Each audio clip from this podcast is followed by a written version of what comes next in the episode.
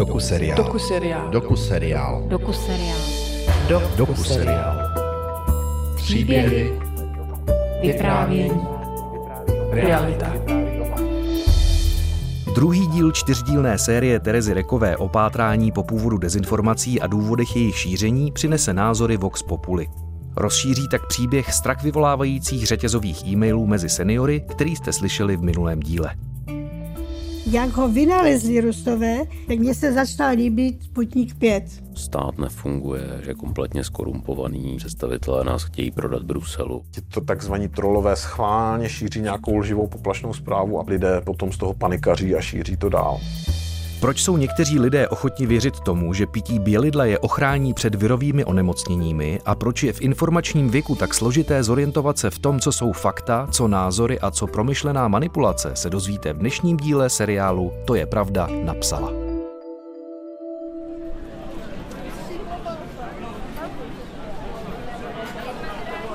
Čemu věříme a čemu Hlavně ne? parlamentu. Hla- hlavně jim nevěříme, ani jedno slovo, protože tam všichni jsou eh, prolhaní. Zdravotníci se taky prodali, jo, taky nemluví opravdu, jako. Říkám vám, dneska už fakt nemůžete věřit ani tele- televizi, sami lži, jako sami lži. Tak třeba do budoucna ti mladí to třeba tam bude někdo jiný a budou už říkat pravdu, jo.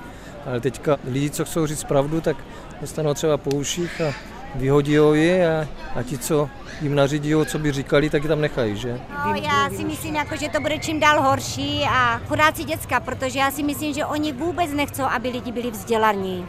Oni takový lidi nepotřebují, aby byli vzdělaní. Proto ano, všechno je vzhůru nohama.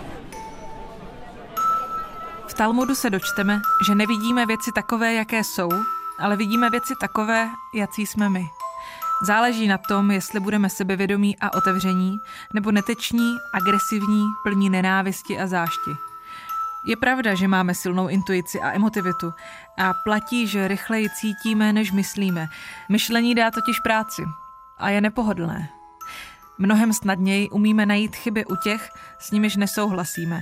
Sami sebe naopak považujeme za objektivní a racionální. To ti ostatní se mílí. Ocitli jsme se zkrátka v době, kdy na ověřené pravdě už nezáleží. Potýkáme se s rostoucí nedůvěrou ve fakta nabízená zavedenými institucemi či odborníky. I proto se současný svět někdy označuje za postpravdivý či postfaktický.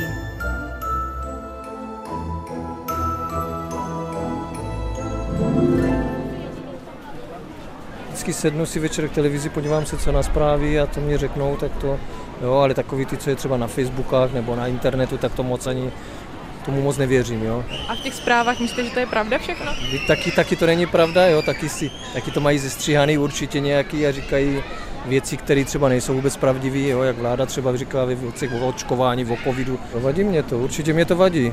Jo, měla by se říkat pravda, že? Jo, takže, ale, ale tak to tady v té, té České republice asi je, takže ona se neříká si myslím ani ve světě nikde, jo, ale, ale teď je to si myslím čím dál tím horší, jo. V dnešní době je to těžký věřit někomu, protože tady se už nedá věřit nikomu.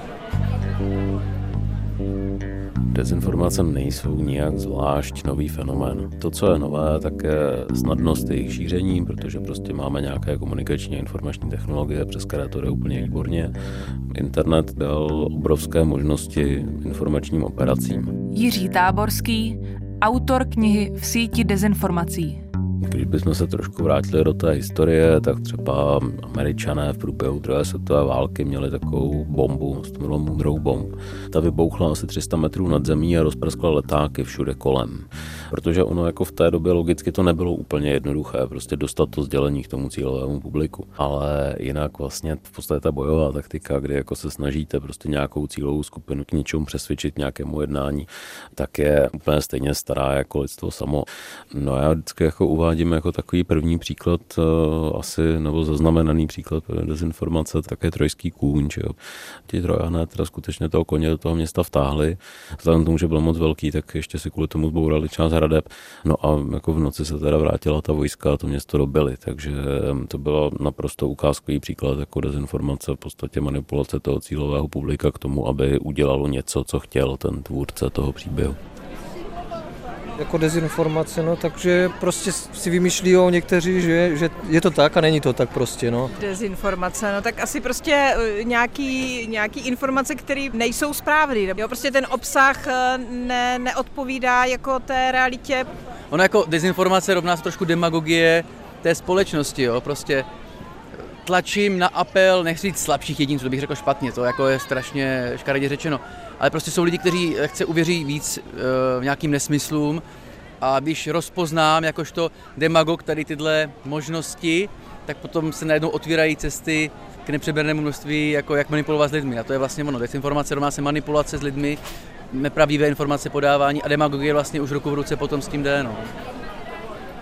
Ono těch definic je povícero, ale v podstatě ta, která mně připadá nejlepší, takže to je nějaké záměrně manipulativní sdělení, které je buď to zcela, anebo aspoň částečně nepravdivé.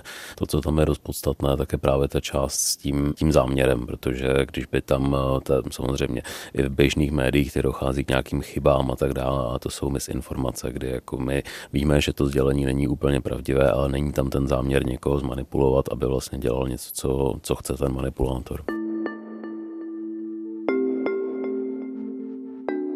S tématem dezinformací se pojí mnoho pojmů, ve kterých může být těžké se zorientovat. Misinformace, hoaxy, urban legends, fake news, konspirační teorie, alternativní fakta či alternativní média. Všechny tyto pojmy se částečně prolínají, i když jejich významy se trošičku liší. Společné ale mají to, že se jedná o jiné, neoficiální zdroje informací, které mnohdy nemusí být založeny na pravdě.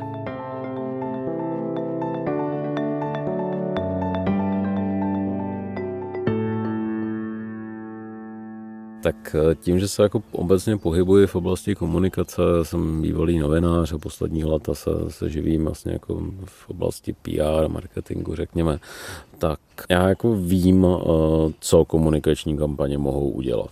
Pokud jako je děláte za nějakým, eh, řekněme, neúplně čestným a hezkým cílem, tak prostě můžete jako dostat dost jako nepěkné výsledky, takže je dobré se o tom bavit. Už jenom tím, že se o tom bavíme, tak vlastně zvyšujeme odolnost té společnosti, protože v okamžiku, kdy víte, že nějaká rizika hrozí, eh, tušíte, jak ty rizika vypadají, tak prostě automaticky už jako roste vaše odolnost proti takovému typu rizik.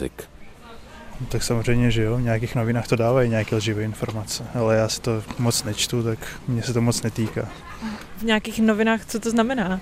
Nevím, třeba noviny na Instagram, nějaké fake a tak, že. Většinou to vyjde na, najevo potom, pravda, že jsou tam bulvární věci a i politický a i klamné reklamy na nějaký potraviny třeba, nebo výrobky celkově. Potom, když budu brát internet, no tak eh, v podstatě si myslím, že like není schopný se v tom vůbec orientovat, protože nějaký profesoři mám a tak dál, takže vím, o čem mluvím a vidím, že právě v těch profesích lidí eh, píšou opravdu, co je napadne a čemu oni věří a myslí si, že už to tak je.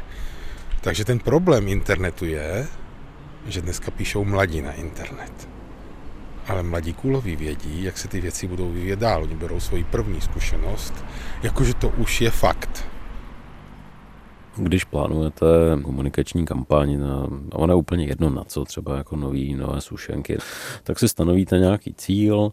Ten cíl třeba u těch sušenek tak prostě bude, aby se jich prodalo co nejvíc a aby se vzniknul nějaký jako fanklub sušenek to máme ten strategický cíl, to čeho vlastně chceme dosáhnout tou kampaní a potom volíme nějaké jako taktické prostředky, jak to teda uděláme.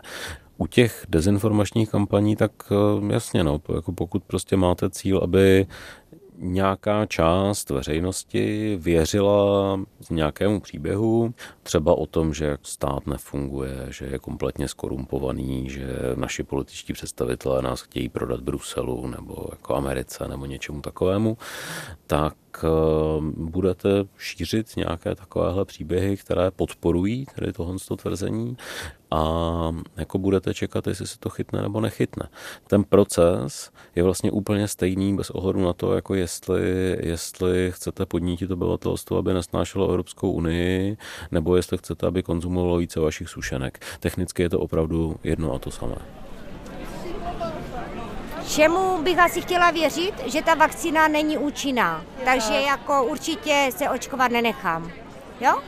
protože aby do mě dávali nějaký vír, tak to já nemám zapotřebí, já mám svoji zdravotní imunitu. Rakovina x let tady funguje, co lidi jsou nemocní, jo, onkologicky, a nepodařilo se jim udělat tak rychlou vakcinu, aby třeba lidi netrpěli. Takže nevěřím tomu, že tady ta vakcina je účinná, jo, protože byla uměle vytvořena.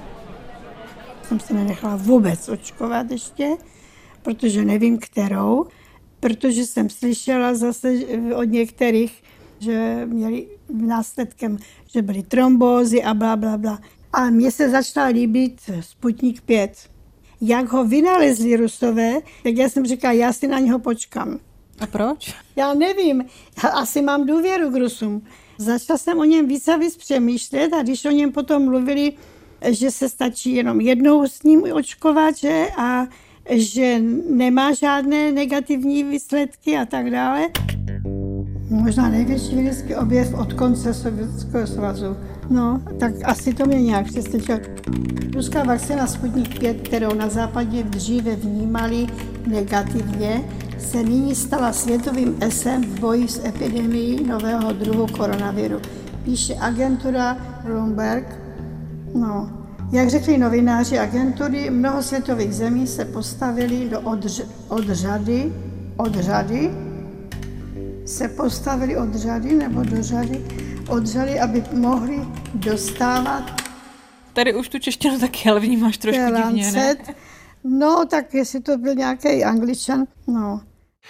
Myslím si, že není náhoda, respektive určitě není náhoda, že víc než 90% všech těch tvrdých dezinformací kolem covidu tak pochází z 20-30 webů, které dlouhodobě jednají ve prospěch, ve prospěch Ruska a snaží se narušit naši demokracii. Podobná situace je, je i jinde na světě, jako třeba ve Spojených státech, v Británii nebo v Německu. A ten hlavní proud dezinformací kolem koronaviru je protivakcinační kampaň.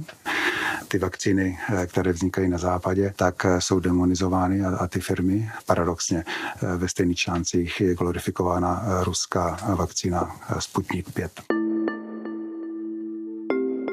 O dezinformacích nejen za doby covidu v Českém rozhlase pohovořil také datový analytik a šéf společnosti Semantic Visions František Vrabel. Nevím, nakolik nás poslouchají lidé, kteří jsou pod vlivem těch dezinformací nebo bludů, řekněme. Řekl bych, že to bude menšina a většina lidí se s tím jako nikdy pořádně nesetkala. Tam jsou skutečně jako neuvěřitelné věci, co tam píšou. Šíleným jazykem, když jsme jako u té jazykové analýzy. A některé z těch informací a kolem covidu je toho čím dál tím víc, nebo je to podstatné procento, jsou vyloženě, ale vyloženě krajně nebezpečné věci. Jedna z těch dezinformací, která je naprosto šílená, je, že, že nosení roušek 20krát zvyšuje pravděpodobnost, že člověk na covid umře. Teresko, myslíš, že je to důvěryhodný zdroj? Zeptala se mě babička, když mi poslala článek, ve kterém ginekoložka Vivian Brunet svým pacientům radí, aby jako prevenci před covidem ráno v průběhu dvou hodin vypili půl litru vody s 5 ml oxidu chloričitého a dalšího půl litru s oxidem vypili během dvou hodin odpoledne. Podle Brunet se díky této léčbě dostanou viry covidu do 24 hodin z těla ven. Oxid chloričitý je chemická sloučenina, která se používá jako bělidlo. Lékařské komory důrazně varují před jeho konzumací. Snažila jsem se na internetu dohledat informace o doktorce Vivian Brunet. Žije v Mexiku a Salut con Lupa, platforma združující investigativní novináře z latinskoamerických zemí, je zařadila na seznam 45 největších dezinformátorů v oblasti covidu. Opravdu nechci, aby moje babička pila bělidlo. Ne, ne, to přece říct o něčem, že je blbost a dokázat to není cenzura. Dezinformační zdroje se brání proti tomu, aby byly nazývány dezinformační tím, že budou tvrdit, že se snaží někdo cenzurovat. No, nikdo se nesnaží cenzurovat. Mimochodem, tak primárně i svoboda slova, svoboda projevu je nějakým způsobem zákonem omezena.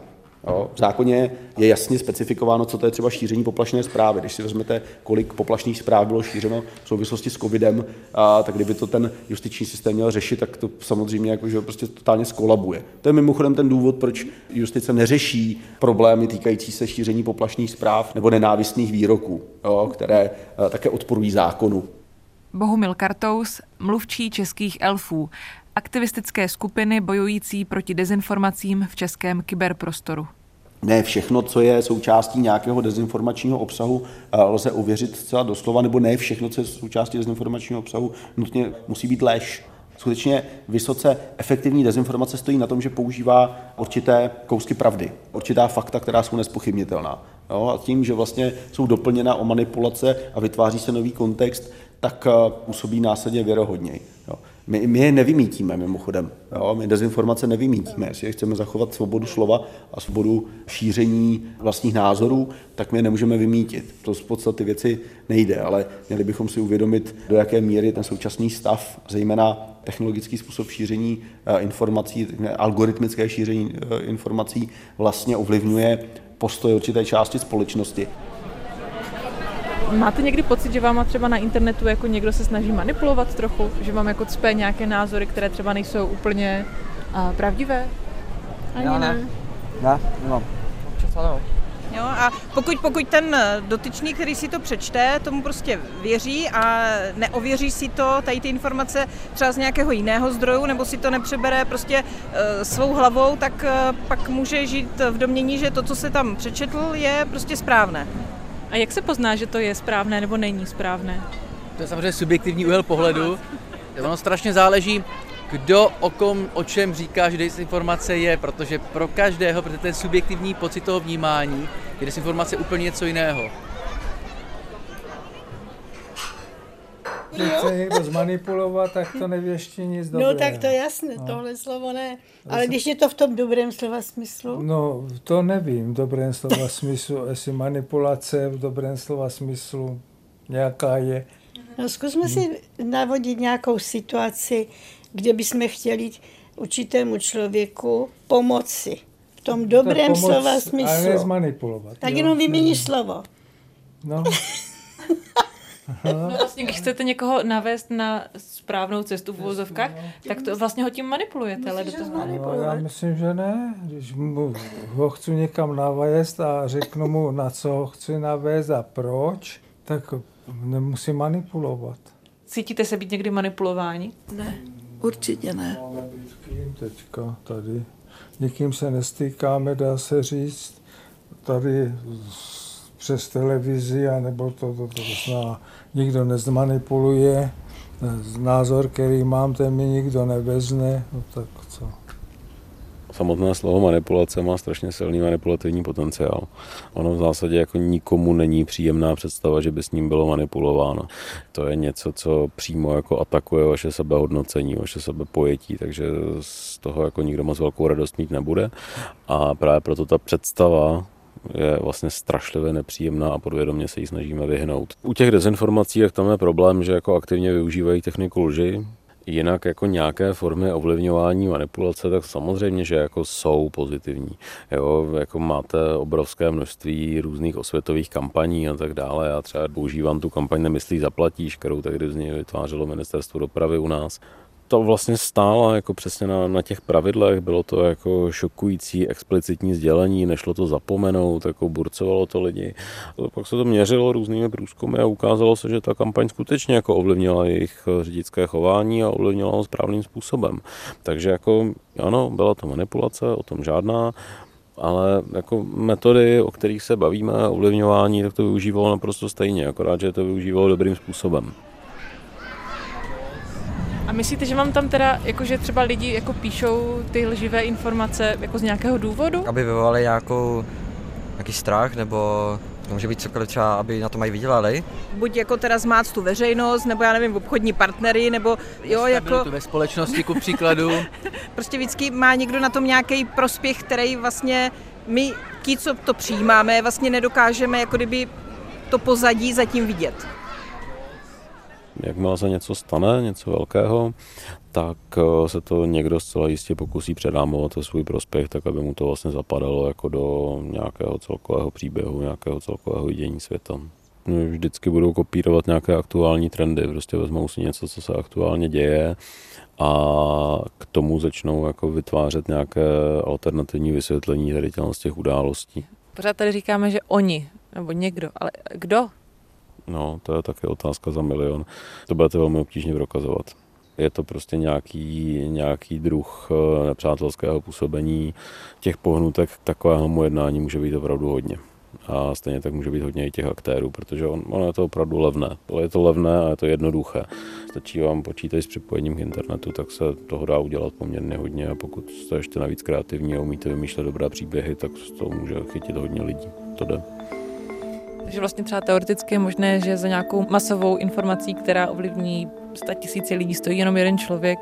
Teoreticky to možná určitě je to prvotní sdělení, které je dostatečně silné na to, aby, aby se s ním identifikovala nějaká nadkritická masa lidí, tak to určitě vymyslel jeden člověk a jestli ho je sám rozšířil, to, to je otázka a ty první profily, které ho šíří, taky můžou být jako falešné.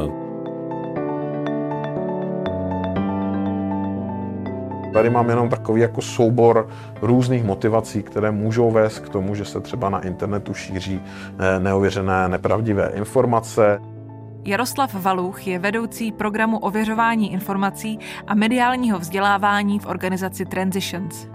V rámci organizace Elpida vede kurz mediálního vzdělávání pro seniory s názvem Faktio, a pro internetovou televizi spolku Hurá na výlet natočil několik dílů rubriky Hurá my víme, ze kterých pochází i tento rozhovor. Někdo to dělá pro vlastní popularitu, prostě chce být zajímavý.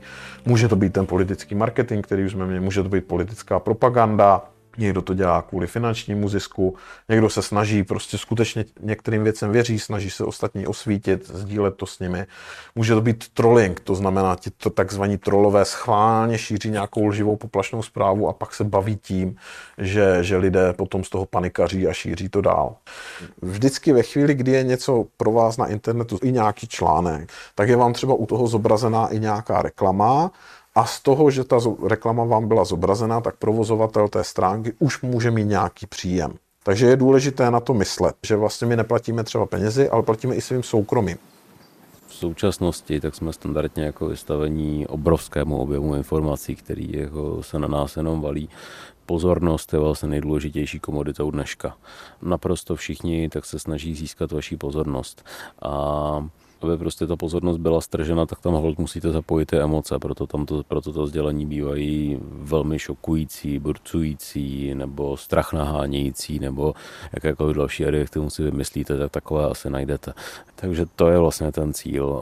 Cíl je spustit nějakou většinou stresovou reakci stresová reakce má spoustu jako psychických projevů, má spoustu fyziologických projevů a tahle ta sdělení bývají vytvořena tak, aby vlastně spouštěla stresovou reakci, což eh, přesně jako může to zbudit strach těch lidí, může to zbudit nějaké naštvání, může to zbudit něco, ale hlavně se to vždycky snaží o nějakou, řekněme, impulzivní reakci. Stejně jako teďka ještě slyšíme sanitku, to je intenzivní zvuk, stejně jako intenzivní zpráva, takže to v nás taky zbuzuje reakci. Je to tak. Ono jako to je prostě nějaký symbol, který funguje docela pod Prahově. I ta sanitka funguje pod Prahově. Prostě spousta lidí se lekne, že, když slyší sanitku. Pokud tam někdo prostě nepravdivé věci dává, tak to většinou jakože poznám už jakože od oka, protože tam jsou většinou nesmysly. A jako jak se poznají ty nesmysly? Že by to do sebe nějak třeba nezapadalo. A nebo třeba i klidně podle stránek, jakože kdy to bude, nevím, jestli to bude nějaký ověřený zdroj nebo ne. Like se v tom nevyzná. To znamená, i když bude hledat ty ověřitelné zdroje, tak na tom nechá zdraví, jo, protože to jako můžete hledat od rána do večera. Když eh, čtu takový článek, tam říkají něco jiného, podívám se na jeden článek, zase něco jiného.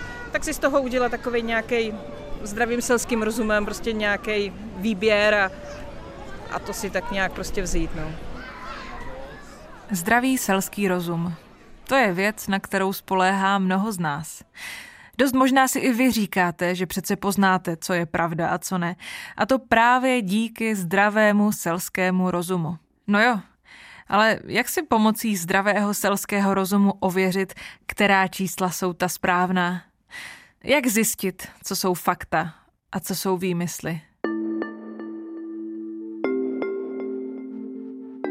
Agentura STEM provedla v roce 2016 výzkum, z něhož vyplynulo, že čtvrtina Čechů věří dezinformačním webům více než tradičním médiím. Tyto weby totiž přináší informace, které lidé chtějí slyšet, které podporují jejich vidění světa. Dohledávání ověřených zdrojů totiž může být skutečně hodně časově náročné a ne každý ten čas má, natož tu energii, ale každý z nás může kriticky myslet. K tomu nepotřebujeme internet. Základem kritického myšlení je klást si otázky, ideálně kdo, co, komu, jak a proč. Kdo je autorem zprávy? Co je obsahem té zprávy? Komu je ta zpráva určena? Jak se ta zpráva snaží upoutat naši pozornost? Proč byla vůbec vytvořena? Kdo z ní má prospěch nebo užitek? Ta mediální gramotnost může být užitečná nám v jakémkoliv věku, od toho dětského věku, kdy se poprvé setkáme s televizí, s mobilním telefonem, až po věk e, skutečně seniorský. Je to o tom umět ty informace získat, najít si kvalitní informace, vědět, kam si pro kvalitní informace jít, umět je posoudit. Je to schopnost rozpoznávat skryté významy, manipulační techniky, nepřesné a zcela neúplné informace, vlastně schopnost nenechat si věšet bulíky na nos mnohem, mnohem těžší, čím dál tím více rozlišovat, co je, není pravda. A teď jste v té masáži neustále mediální, z jedné z druhé strany hlavní zprávy v 7, tam vás taky masírujou a teďka vlastně nevíte pořádně, čemu máte nebo nemáte věřit. Říkává se 100 dír do zadku, 100 názorů, jo? Takhle to je, ale... Člověk si udělá z toho nějaký obrázek, no jenom. Ale jestli je to pravda, nebo jestli se tomu dá věřit nebo ne, to se ani nedá říct. ta informovanost je dobrá, ale tady by měl vlastně ten systém eh, být trošku jiný. Jo, ti, ta novi, novinařina, to by mělo být všechno objektivní, skutečně tak, jak to má být, a ne jenom e, psát tam hovadiny jenom proto, aby se tisk prodal, anebo poškodit někoho, kdo se mi nelíbí. Jo? Tady toto, to je ono. Ten konkurenční no. boj, no. no. Není třeba mít tolik tolik médií. Stejně se jenom na to užírá, no jistě, to jenom užírá no. právě eh, peníze z kasy, státní peníze. Já, já si myslím, že tam vůbec to špatně vedou. Bylo by to jednodušší, kdyby prostě byl jako jeden nějaký zdroj a... a... To bychom pak inkriminovali zase zpátky k totalitě. To jako to nejde, to nejde. To zase byste, de facto vemte si, že byste určila, je nás tady zhruba 200 lidí, je tady 15 pivovarů, každý si najde, jaký ten pivovar je nejlepší a vy jste řekli, ne, nejlepší pivovar bude jenom tam ten, jenom tam ten. A chraň vás pámbu, nedej bože, že řeknete, že jiný bude jiný. Tak přijdou sankce, jo? To jako to nejde takhle říct, jo? Takže jako vlastně důležitá je v rámci nějaké, řekněme, slovní výměny, když dochází k nějaké diskuzi třeba přátel u piva, aby když chci někoho něčem přesvědčit, měl bych ho oargumentovat argumenty, podstatnými, tvrdými daty. Pokud ten mi druhý mi nevěří, nebudu mu vnucovat ten názor, ať si sám přebere. A to je ta krásná svoboda, kterou tady třeba v České republice máme, jo, že není potřeba se nechat ovlivnit někým.